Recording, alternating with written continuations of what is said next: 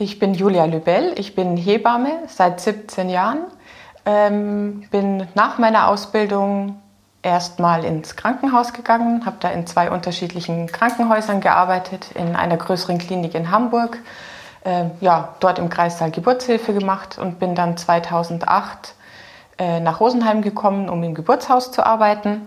Das habe ich dann auch gemacht, bis 2013 mein erstes Kind äh, geboren wurde und bin mittlerweile Mama von drei Kindern und arbeite momentan in der Schwangeren- und Wochenbettbetreuung. Herzlich willkommen, Julia. Dankeschön. Ähm, wir haben uns ja schon mal getroffen und haben uns über deinen Beruf unterhalten und dich in deinem Beruf. Und ähm, ein Aspekt, den wir beide so ein bisschen vernachlässigt haben, ist eigentlich so die, die äh, wirtschaftliche Situation von Hebammen. Also bei all dem, was positiv an dem Beruf ähm, sicherlich ist, ist das so etwas, was man auch ansprechen müsste. Ja, genau. Also wir haben ja kurz darüber gesprochen, über die Haftpflicht, äh, Haftpflichtversicherung, ähm, die sicherlich einfach eine große finanzielle Belastung ist. Viel mehr in der Geburtshilfe als jetzt für mich. Aber ich bin trotzdem, sage ich mal, betroffen von der Dynamik, die es die letzten Jahre genommen hat, dass sie einfach deutlich ähm, höher ist. Und da auch das Hauptproblem für mich jetzt vor allem auch ist, wenn man weniger arbeitet, jetzt einfach bedingt durch meine eigenen Kinder, ähm, die Versicherung gleich ist, der jährliche Beitrag, egal wie, also unabhängig davon, wie viel ich arbeite. Und auch äh, unabhängig davon, ob du Geburtshilfe machst oder nicht.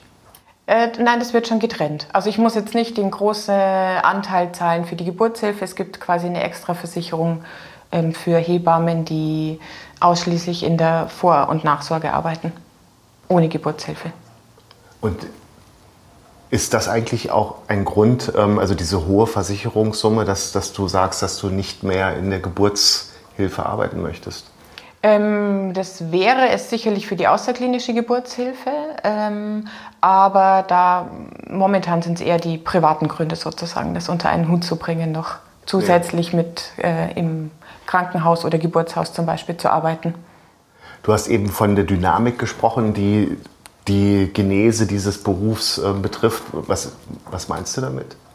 Ähm, einfach die Höhe der Versicherung. Ja, aber es, vorhin klang es so, als wenn da noch mehr Ja, auch. Also alle ähm, Hebammen arbeiten selbstständig.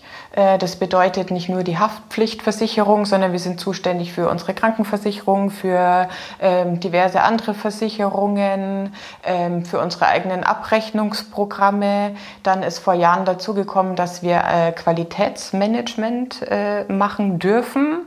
Äh, das ist auch ein Riesenaufwand. Also kostet auch, also auch finanziell, aber vor allem zeitlich.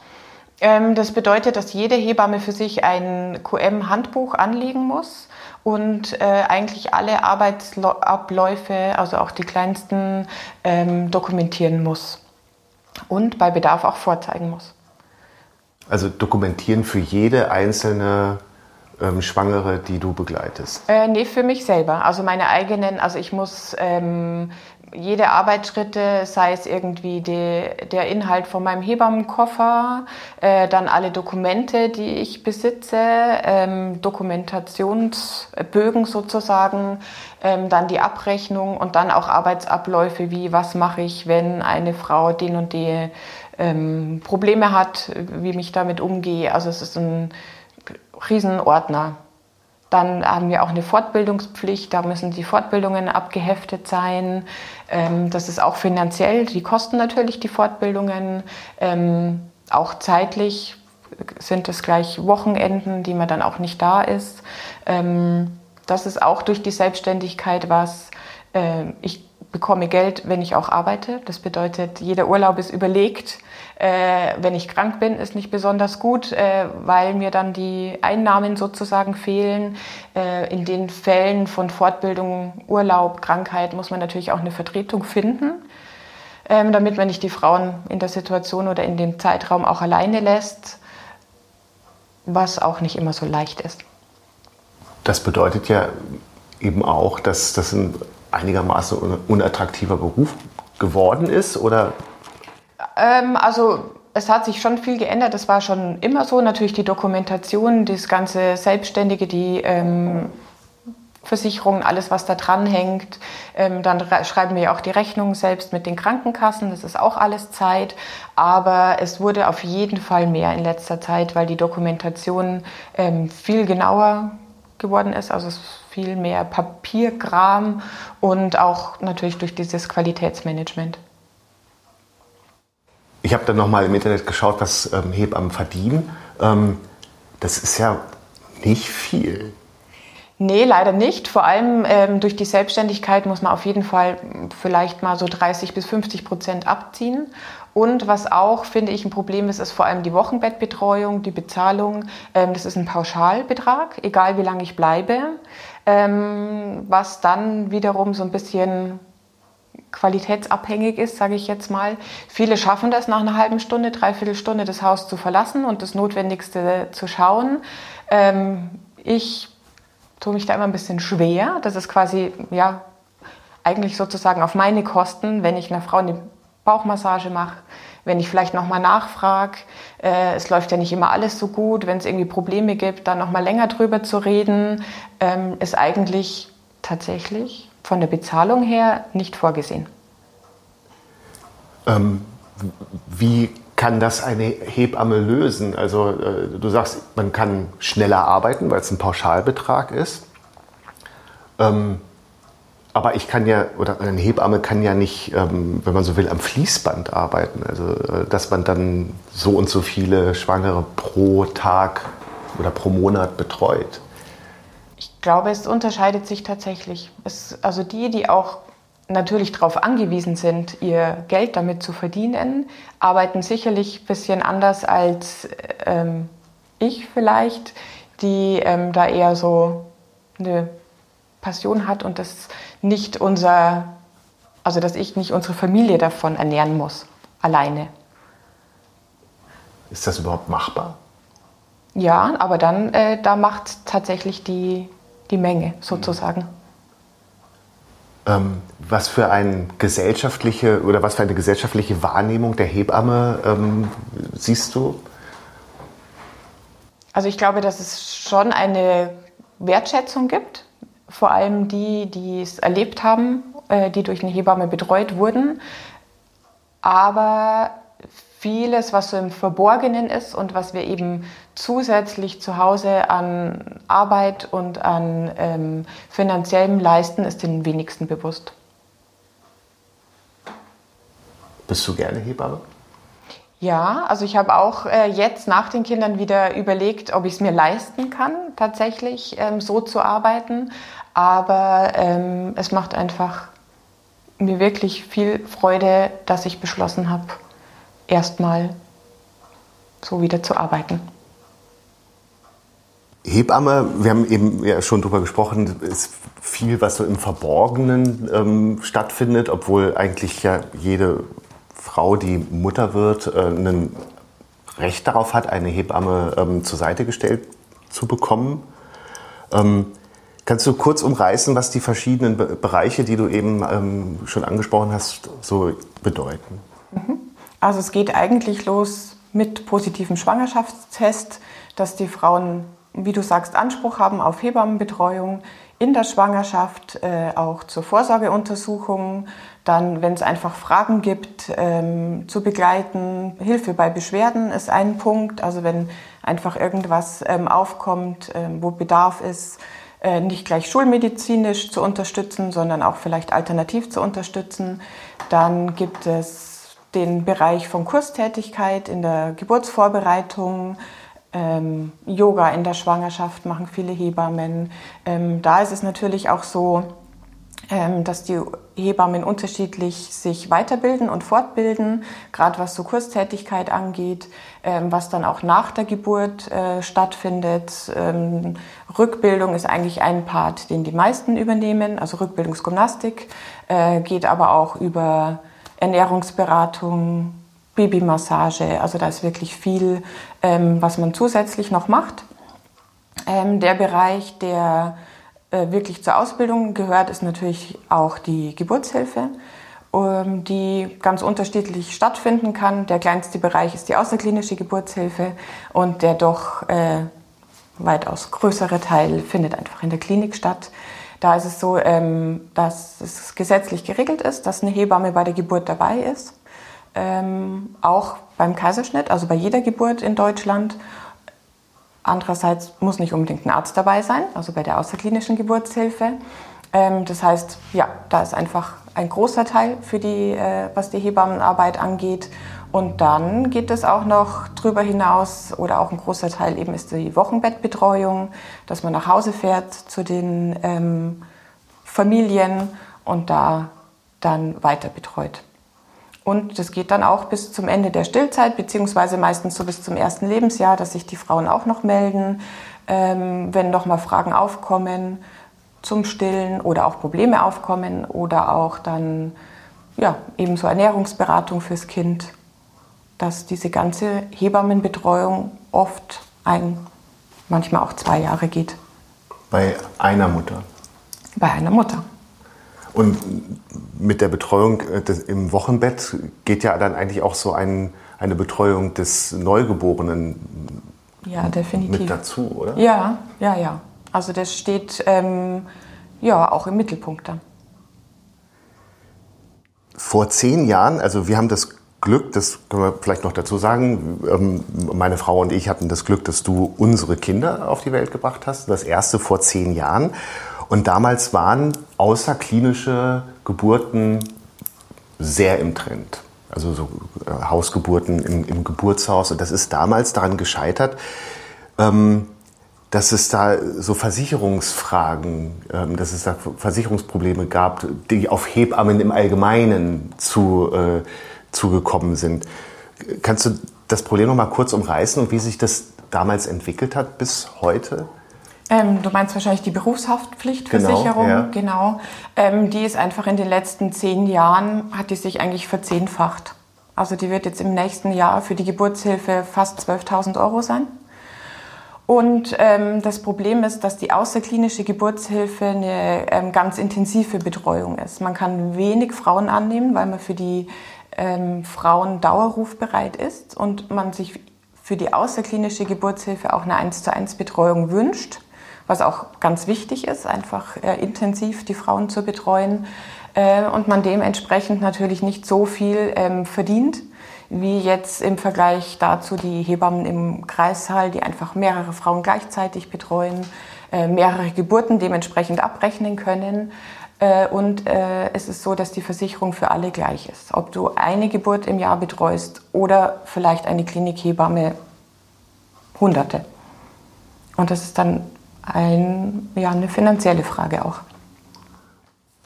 Was unter Umständen, oder das war ja damals der Vorwurf, dass man ähm, den Gesetzgebern unterstellt hat, äh, dass man das außerklinische Gebären eigentlich äh, unterbinden will. Ja, das ist, hat der geringe Teil, der sich dafür entscheidet, ist ähm, eventuell zu vernachlässigen. Mittlerweile. Also es gibt ihn schon noch. Es gibt ihn noch, aber es ist auch einfach so, dass ähm, immer weniger Hebammen es einfach machen. Und dadurch das Angebot nicht so da ist. Woran liegt das, dass die ähm, Versicherungssummen so enorm gestiegen sind? Ähm, es liegt nicht daran, was man vermuten lässt, dass die, ähm, also die Fälle sich häufen, die ähm, ja, Komplikationen sozusagen, sondern es ist eher so, dass die Geburtshilfe sich so weiterentwickelt hat, ähm, ja, dass quasi auch mehr überleben an Kindern und äh, dass die therapeutischen Möglichkeiten einfach auch gestiegen sind, dass die Kinder, die eventuell bei der Geburt äh, zu Schaden gekommen sind, ähm, ja, eben die Begleitung dann in den ersten Jahren oder auch eventuell ja länger ähm, kostenspieliger ist. Und das liegt, mein Gedanke war, es liegt daran, dass die Eltern äh, renitenter geworden sind und, ja. und, und, schneller äh, ja, verklagen. Ja, ja, da kam, ja, auch. Aber es ist nicht so, wie man eben vermuten lässt, ähm, ähm, dass die Schadensfälle mehr sind. Wann war für dich klar, dass du Hebamme werden willst?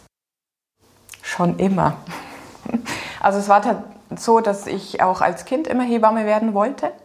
Ich kann nicht so ganz nachvollziehen, warum genau. Also ich hatte jetzt keine Hebamme irgendwie in der Familie oder äh, habe auch keine kleinen Geschwister. Meine Geschwister sind älter als ich.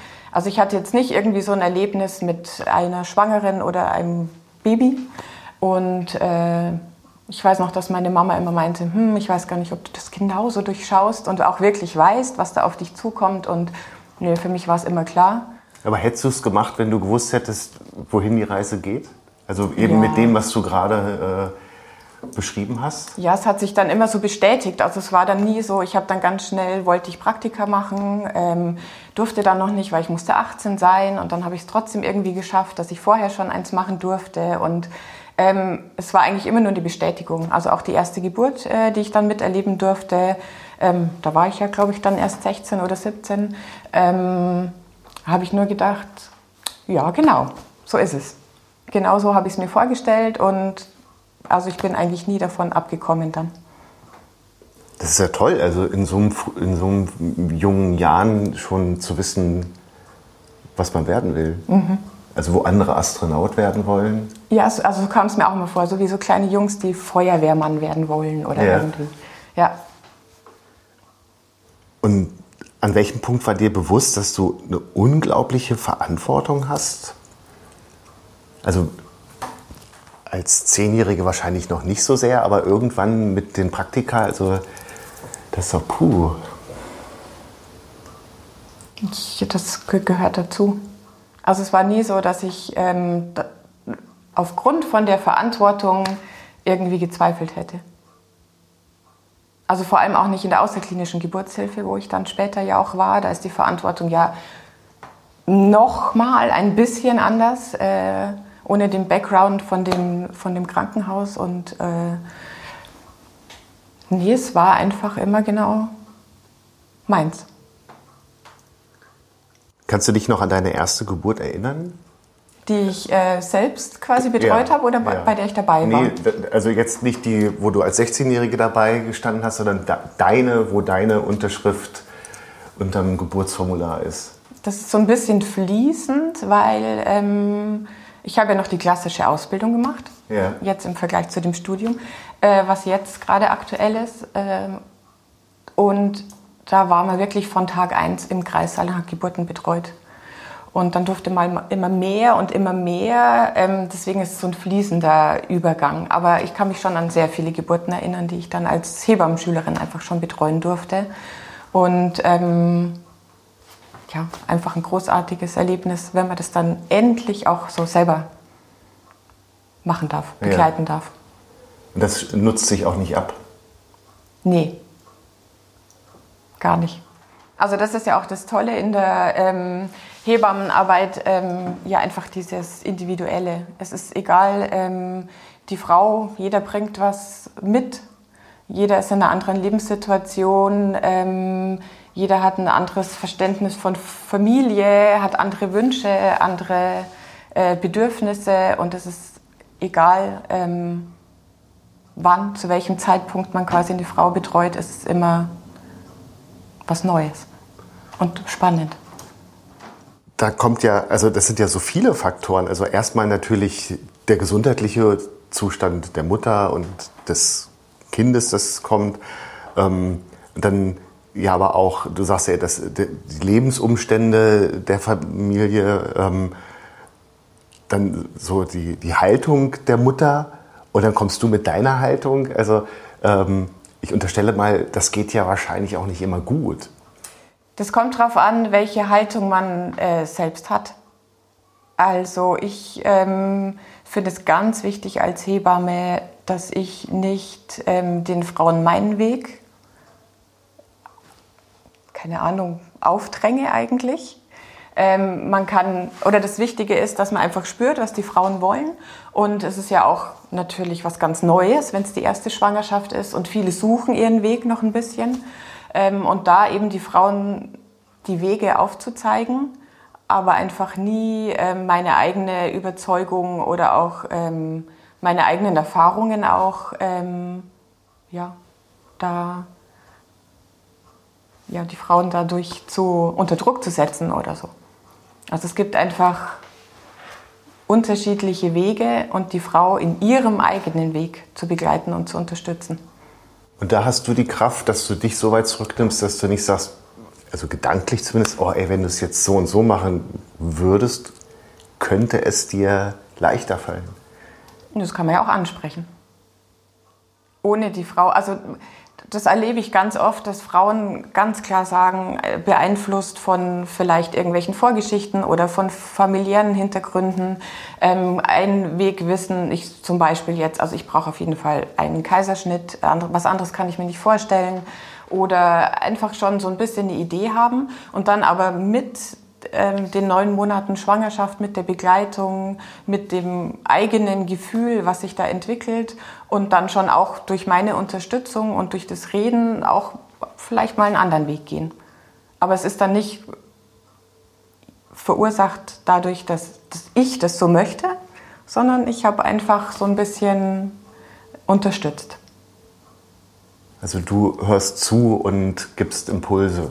Ja, man merkt es ja. Also das ist eben das Schöne, wenn man die Frauen auch in der Schwangerschaft schon sieht. Da entwickelt sich ganz oft ganz viel und viele beschäftigen sich ja auch im Laufe der Zeit erst mit, was gibt's eigentlich alles. Also sowas wie, ah, es gibt in Rosenheim ein Geburtshaus zum Beispiel. Das ist ja auch nicht jedem unbedingt äh, kinderlos so bewusst. Ähm, und da sind viele schon nochmal auch einen anderen Weg gegangen ohne dass das irgendwas mit Überreden oder so zu tun hat. Welche Rolle spielt die Entwicklung des Internets für dich in deiner Arbeit als Hebamme? Also ich stelle mir so vor, ähm, dass natürlich werdende Mütter wahnsinnig viel schon wissen, weil ja alles schon irgendwo aufgeschrieben ist, bevor sie mhm. das erste Mal mit dir äh, in Kontakt treten. Ja, es ist ein bisschen ein schwieriges Thema, weil man muss natürlich auch wissen, was und wo man im Internet sucht. Und ähm, ich habe es schon auch erlebt, ähm, dass gerade diese Foren nicht besonders hilfreich sind, weil viel, äh, manche schon ein bisschen eher so zu dramatischen Geschichten äh, neigen ähm, und man das einfach auch oft nicht nachvollziehen kann, was da wirklich war oder was da der Hintergrund ist und dass da viel Angst ähm, geschürt wird, ähm, was den Frauen einfach nicht gut tut. Und andererseits gibt es einfach auch natürlich gute Infos, äh, die, die, Frauen sich hol die die Frauen sich holen können. Ähm, ich würde sagen, je nachdem, wie man damit umgeht, Fluch und Segen, ja. beides.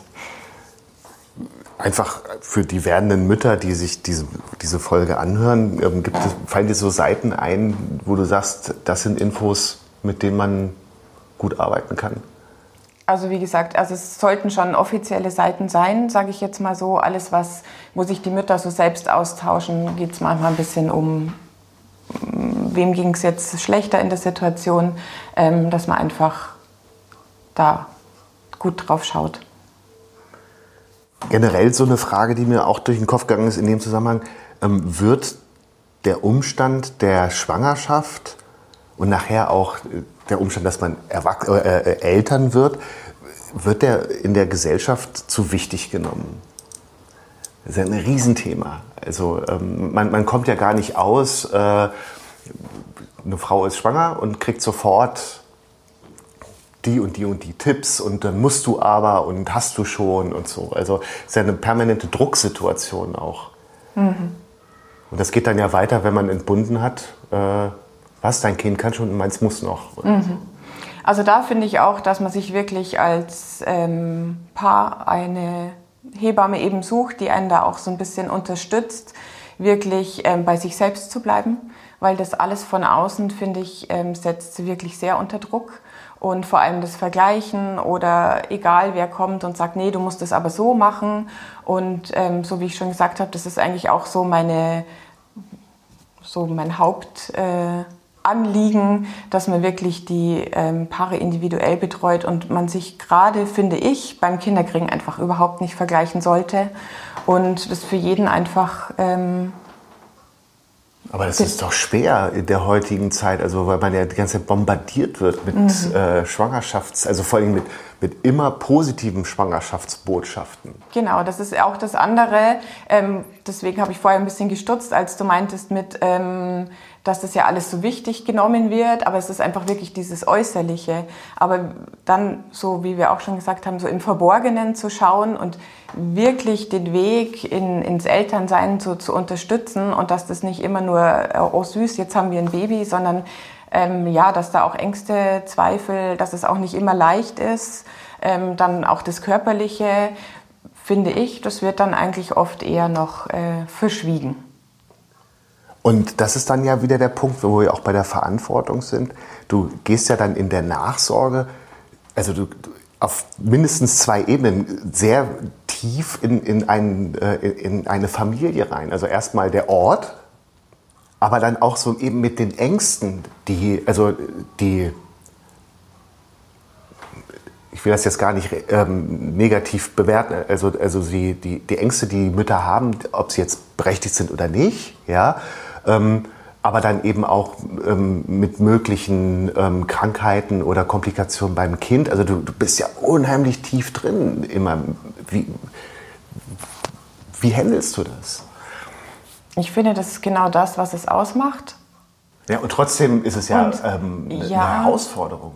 Ja, sehr. Aber das, ähm, wie gesagt, das ist genau das, was ich wirklich unter Hebamme sein mir vorstelle, weil oft, wenn ich sage, ich bin Hebamme, dann ähm, sagen die Leute, oh, das ist ja so süß mit den Babys. Und ich denke mir, nee, also es ist auch die Mutter, die spielt ja auch so eine große Rolle und ähm, das ist einfach so viel mehr, ähm, ja, was einfach, das ist Hebammenarbeit eben sich darauf einzulassen. Jeder hat eine andere Lebens, äh, Situation, was total spannend ist und ja, sich darauf einlassen, dann aber dieses medizinische ja trotzdem nicht aus dem Auge zu verlieren, so wie du meinst, dass man einfach natürlich ganz klar ähm, das Kind im Auge hat, die Mutter im Auge hat, ähm, also diese ganze Kombination, dann ja auch viel so psychologisches, ähm, dass man unterstützt, einfach den, den Übergang gut zu meistern.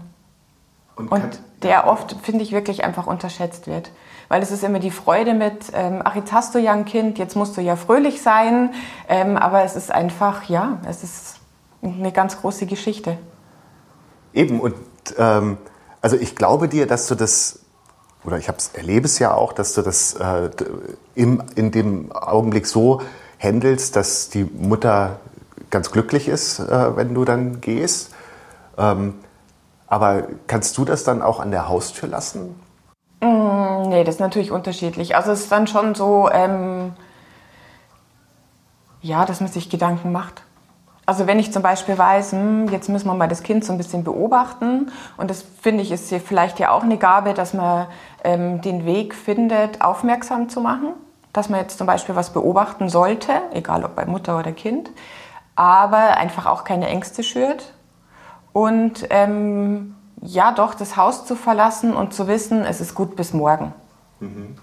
Das ist schon auch schwierig und äh, dann denke ich natürlich auch manchmal abends oder nachts nach und denke mir, hm, aber da ist es auch ganz wichtig, ähm, ja, nicht die Verantwortung allein für äh, die Familie zu übernehmen, sondern auch die Frau einfach darin zu stärken, ja, selbst äh, Verantwortung zu übernehmen. Und das finde ich ist heutzutage auch ein bisschen ein Problem. So, jetzt habe ich ja mein Kind, mach du mal mhm. äh, oder sag du mir. Aber so diese Intuition, die ja eigentlich alle Eltern haben und Mütter sowieso, ähm, die einfach auch zu stärken. Und jede Mutter merkt, wenn irgendwas nicht in Ordnung ist.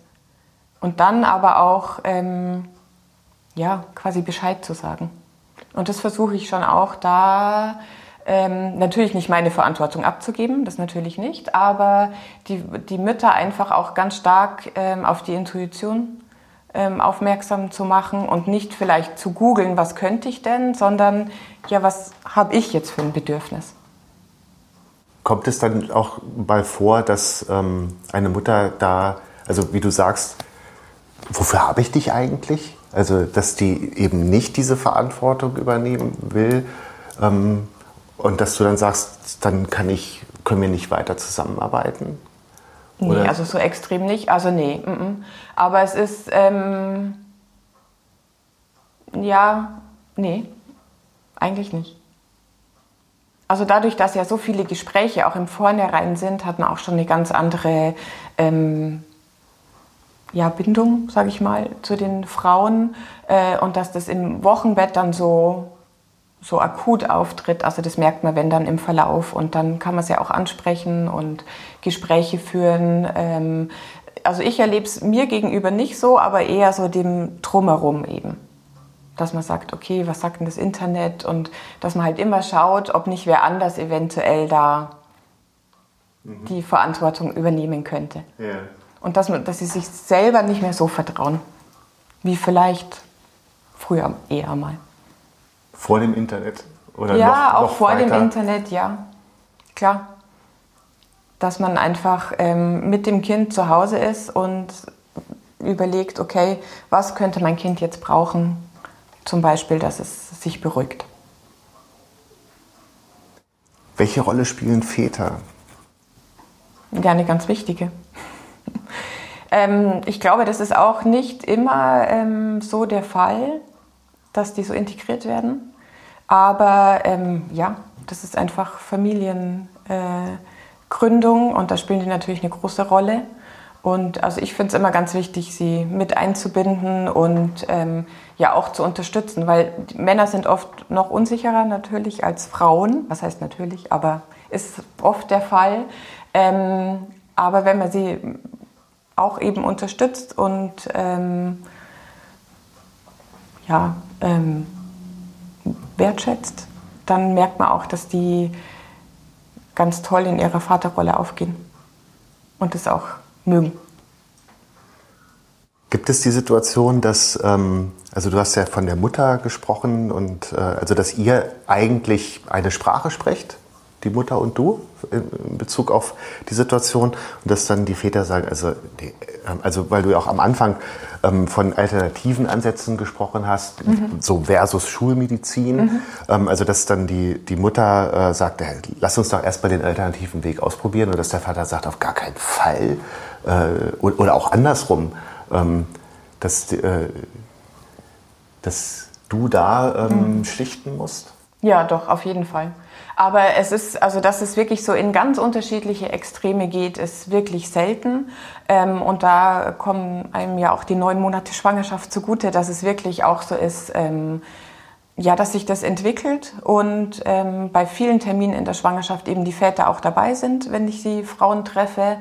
Ähm, und da merkt man ja auch schon. Und ähm, für mich ist da auch wichtig, dass sie gemeinsam einfach einen Weg finden und sie zu unterstützen ähm, und dann vielleicht dem einen oder anderen, je nachdem, welche, ähm, welchen Weg die ähm, für sich eigentlich besser finden, ja, so eigentlich wie ein Für und Wider darlegen und ähm, es findet sich eigentlich immer ein guter Weg. wie viel Schwangerschaften begleitest du während deiner, ja, das ist, wie, wie formuliert man das? Also wie, also, wie viel Schwangerschaften begleitest du zur selben Zeit?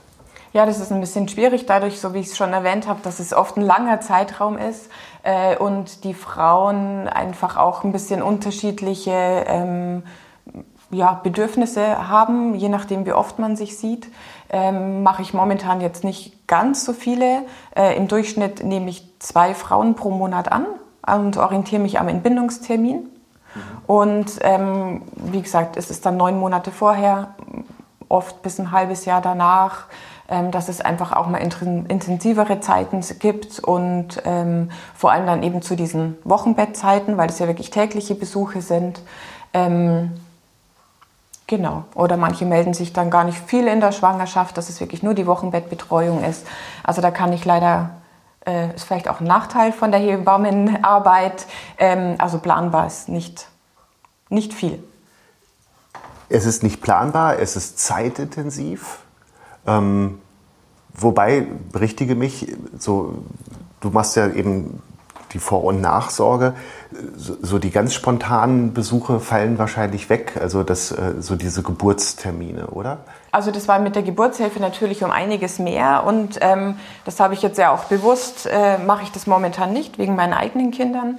Ähm, und es bleibt aber doch ähm, dadurch, dass der Entbindungszeitraum, sage ich jetzt mal, drei Wochen vorher, zwei Wochen nachher sein kann. Mhm. Ähm, ich kann jetzt nicht einfach eine Woche wegfahren, ohne dass ich da plane, weil ähm, wenn die Frau dann entbindet, manche gehen auch ambulant nach Hause, brauchen die am selben Tag eine, einen, ja, einen Besuch. Ja. Also Oder auch, wenn mich eine Frau anruft mit ähm, Problemen im Wochenbett, kann ich auch nicht sagen, du, ich komme jetzt mal nächste Woche vorbei, ähm, sondern dann fahre ich dann auch hin. Genau, also dann ist es also auch spontan mhm. und es ist, egal wie, auch mental äh, eine, eine ähm, Herausforderung zumindest. Wie findet man da den Weg für sich, dass man das Gefühl hat, das passt. Also du sagst zwar die ganze Zeit, das ist das, was ich will, glaube ich. Trotzdem ist es ja eine Herausforderung und es ist auch anstrengend. Ach, schwierig, ja. Ja, man muss einfach mit der Zeit lernen. Also es war sicherlich nicht äh, immer so, ähm, dass man das so ein bisschen gelassener angeht, vor allem als ich angefangen habe. Aber da war auch die Situation noch anders, kinderlos, äh, arbeitet sich es auch noch mal leichter tatsächlich. Ähm, aber klar, es, es war immer anstrengend. Dieses spontane, wenn ich jetzt auf den Berg gehe, ruft mich jemand an, habe ich abends eigentlich was anderes geplant, muss ich da dann wieder hin? Ähm, ja, aber es ist vielleicht auch eine Art Gewohnheit und man weiß auch, für wen man es macht und wer da anruft. Ich glaube, es wäre eine andere Situation, wenn man einfach keinen Bezug dazu hätte. Ähm, das ist ja dann auch, also du hast selber Kinder, ne? ähm, ist ja auch schwierig, das ähm, zu, also jetzt urlaubstechnisch hast du ja schon angesprochen, das irgendwie zu organisieren. Mhm. Also es geht, äh, also ich mache das eigentlich wirklich dann mit Vertretungshebammen, dass man sich gegenseitig vertritt, dass die Frau einfach oder die Frauen ähm, einen Ansprechpartner haben. Aber dadurch, dass es mittlerweile weniger Hebammen gibt, als die Nachfrage wirklich da ist, ähm, kann man sich das auch nicht immer leisten, dass man wirklich jemanden findet. Und, aber ich finde, es hat auch immer wieder ein bisschen was Gutes, weil ähm, ja, vielleicht sind die Frauen dann auch mal ein bisschen so auf sich selbst gestellt und überlegen mal, ist die Frage jetzt wirklich so wichtig? Muss ich da jetzt irgendwie Sonntagmittag anrufen äh, oder klärt sich es vielleicht in einer halben Stunde dann doch auch von alleine? Und ähm, ich kenne schon auch Hebammen, ähm, ja, die sagen, dann muss man sich irgendwie, es gibt ja immer ein Krankenhaus, wo man sich dran wenden kann, der Gynäkologe in der Schwangerschaft. Ähm, ja, es gibt schon auch noch andere Möglichkeiten. Dass man nicht so das Gefühl hat, okay, man ist so unfehlbar, sondern ähm, ja, dass man einfach auch, dass es auch mal gut ist, wenn man vielleicht nicht erreichbar ist. Also das ist auch also ein Prozess des Loslassen Könnens ja. seitens. Ich finde es immer ein bisschen schwierig, aber äh, weil ich das schon auch mag, wenn man halt erreichbar ist und auch wirklich dann helfen kann. Aber es gibt auf jeden Fall natürlich andere Wege, ähm, wo man sich manchmal vielleicht schon ein bisschen zurücknehmen könnte oder entspannter sein könnte. Du sagst, das hat sich geändert in deiner ähm, Arbeitszeit. Was hat sich in, also 17 Jahre bist du jetzt Hebamme, hast du vorhin gesagt. Ähm, was hat sich in der Zeit noch geändert? Meinst du bezüglich in, in Bez jetzt meiner Arbeit oder? In bezüglich auf deine Arbeit, auf die Wahrnehmung, vielleicht auch auf Trends. Also damals, also äh, sind Hausgeburten heute noch so ähm, populär wie, wie früher oder wie vor zehn Jahren? Also da ähm, spielt einfach, also das ist immer wellenartig, ähm, ja. finde ich so in der Geburtshilfe. Ähm, dann ist wieder irgendwie der Trend, alles zum programmierten, äh, überwachten Geburt. Ähm, dann merkt man wieder, hm, vielleicht können wir auch noch einen anderen Weg gehen. Also das ist, war schon immer die letzten Jahrzehnte eigentlich so, dass es immer ein bisschen variiert. Ähm, und was halt momentan der Hauptgrund ist, ähm, wie, dass es weniger wird, äh, sind einfach die äußeren Umstände tatsächlich. Aber ich glaube nicht, dass deswegen eigentlich der Bedarf weniger ist. Also das, das Denken oder die, das Bedürfnis nach außerklinischen Geburtshilfe, glaube ich, hat sich vielleicht gar nicht so groß geändert. Und oft ist es ja eben, wenn das Angebot weniger wird ähm, und dann wieder mehr in die Kliniken gehen, dass das dann wieder ein bisschen kritischer beäugt wird, eventuell, dass der Trend dann wieder aufflammt. Also das ist eigentlich immer so eine Dynamik, ähm, dass man das schwer sagen kann, das war jetzt vor, früher ganz anders als jetzt. Okay, ja. Ähm, du hast das vorhin schon auch so in einem Halbsatz angesprochen, die Ausbildung zur Hebamme äh, wird akademisiert. Mhm. oder ist jetzt im Prozess des Akadesi der Akademisierung. Ähm, ist das sinnvoll? Ja, schwierig. Also am Anfang habe ich noch gedacht, ähm, nein. ähm, also es gibt natürlich auch wieder verschiedene Seiten. Zum einen denke ich mir, ist es vielleicht auch ganz schön, ähm, dem Hebammenberuf ein bisschen einen anderen Status zu geben. Ähm, eben weil du ja auch sagst, die Verantwortung, die man übernimmt und ähm, viele vergleichen das äh, auch oft und sagen, ah ja, bist du dann auch eine Krankenschwester oder so? Also so diese, dieses Berufsbild ähm, ja, ist oft nicht so ganz klar eigentlich, dass wir doch eine ganz andere Verantwortung übernehmen äh, im Kreissaal und in der Betreuung, ähm, dass es vielleicht nochmal von außen ein anderes Bild auf die ähm, ja, Ausbildung äh, gibt. Ähm, dann der große Unterschied, den ich am Anfang so gesehen habe, ist, dass der praktische Teil in der Ausbildung einfach ganz, ganz wichtig ist ähm, und ganz wertvoll ist. Und ähm, ob das wirklich jetzt auch so ein vielleicht ein geringerer Teil ist. Aber ähm, ja, das ist auf jeden Fall mit Praxissemestern kombiniert. Also das muss einfach auch so sein. Also es kann jetzt nicht wie beim Medizinstudium sein, dass es ganz viel Theorie ist und dann startest du eigentlich in dein Berufsleben. Ähm, das glaube ich, das funktioniert als Hebamme einfach nicht. Und es ist aber auch nicht so. Also das ähm, Studium ist wirklich eine gute Kombination aus Praxis und Theorie. Dann habe ich zum Abschluss ähm, noch ein paar Sinnsprüche mitgebracht, die man so gemeinhin ähm, aufschreibt, wenn man ein Kind bekommt oder, oder wenn jemand ein Kind bekommt. Und ähm, wir sind von den meisten davon verschont geblieben. Die, und du ziehst jetzt mal bitte ein, zwei von denen, liest sie vor und sagst, was du davon hältst.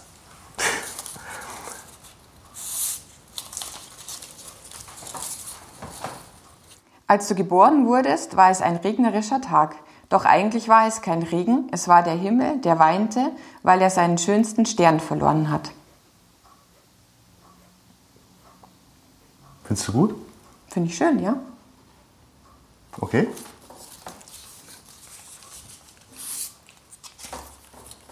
Manchmal nehmen die kleinen Dinge den größten Platz in unserem Herzen ein. Das finde ich auch sehr schön. Also es äh, ja, sagt äh, eigentlich viel aus über das Elternwerden. Ja, das stimmt. Wenn man jetzt mit den kleinen Dingen des Neugeborenen zum Beispiel nimmt. Ein bisschen Mama, ein bisschen Papa und ganz viel Wunder. Unendlich stolz und dankbar sind wir für die Geburt unseres Kindes. Finde ich auch gut. Also ja, passt doch einfach auch zur Geburt und ähm, zum Elternwerden und ich finde, stolz kann man immer sein. Das ist doch ein schönes Schlusswort. Vielen Dank, Julia. Danke auch. Hat viel Spaß gemacht. Sehr schön. Das war Hallo Welt hier Rosenheim, Folge 64 mit Julia Löbel aufgenommen am 12.08.2022. Vielen Dank fürs Zuhören.